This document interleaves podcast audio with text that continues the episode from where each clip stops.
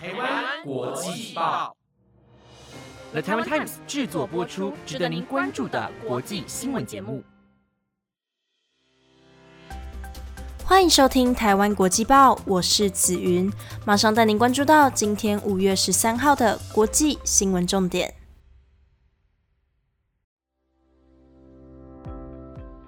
Hello， 听众朋友们晚安，今天要带您关心到芬兰下了最终决定，北韩陷入了国家性事件，还有你知道番茄流感是什么吗？如果听众朋友们对以上的新闻有兴趣，那就跟着我继续听下去吧。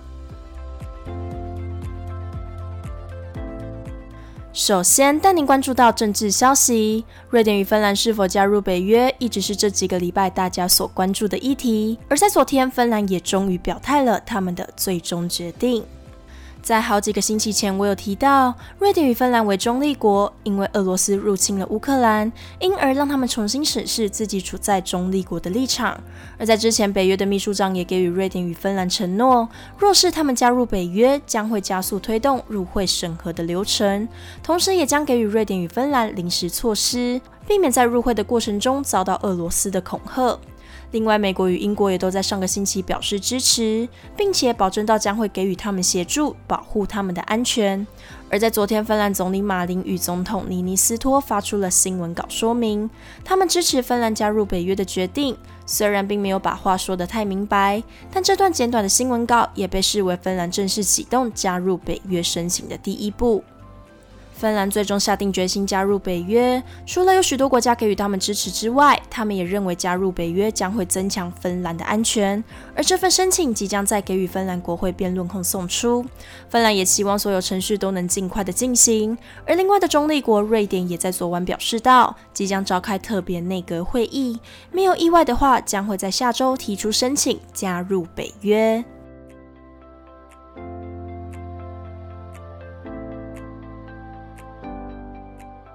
接下来新闻带您关注到北韩消息，北韩在昨天发布了国家性事件，而中国方也对这个国家性事件做出了回应。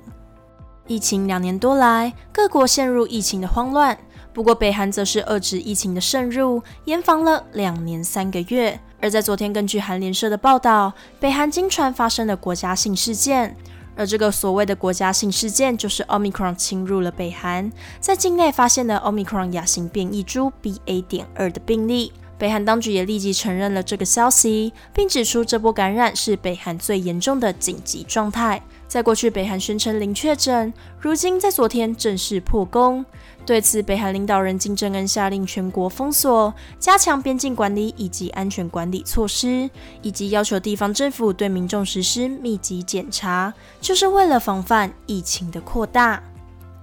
面对这样疫情的大挑战，中国方也表达了他们的关心。中国外交部发言人赵立坚在昨天的例行记者会表示到，中国与朝鲜有守望相助的优良传统，中国也会全力的提供北韩支持与协助。撇除掉政治，国家之间的温暖也令人感到欣慰。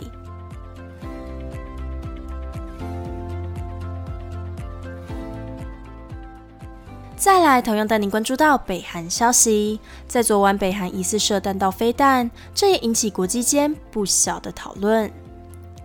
北韩在昨天下午才宣布国家性事件，对内下达了封锁令，而对外则是强化国防。根据日本 N H K 报道，日本海上保安厅在昨天晚上六点三十三分接到防卫省的通知，北韩疑似射弹道飞弹到日本的专属经济海域之外，初步研判落在日本海。目前防卫省也正在进行分析，而北韩不断的射击弹道飞弹也不是第一次了，在五月时已经连三次射弹，也是今年以来的第十六次的武力示威。种种的挑衅行为也让南韩与日本感到相当的不满。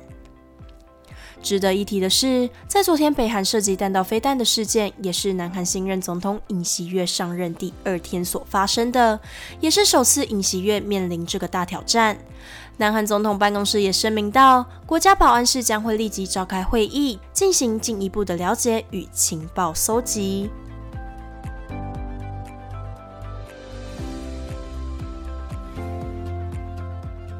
第四则新闻带你了解到疫情消息。南韩在两个星期前已经解除了口罩令，而日本也在昨天放宽了他们的防疫措施。在台湾，疫情陷入了高峰期，而我们的邻近国家日本也跟随着南韩渐渐解除了口罩令。日本首相岸田文雄在昨天说明到，虽然现在脱下口罩还是有一定的风险，不过如果在室外维持两公尺以上的距离，就推荐脱口罩。而这份放宽也是为了应变夏天的来袭，就是害怕民众因为气温过高而有中暑的状况发生。虽然放宽了防疫措施，不过有许多人还是抱持着不同的看法。岸田文雄在昨天表示到，现阶段脱掉口罩是不切实际的做法。东京都知事小池百合也认为，中央政府应该提出科学且明确的指引，给予民众更明确的了解现今的措施。虽然日本渐渐放宽了防疫政策，不过最近在日本东京出现了新变种病毒，也就是 Omicron 新亚型变异株。虽然目前仅有六个人感染，不过政府也呼吁国民不要掉以轻心，在脱口罩与否之间做出取舍。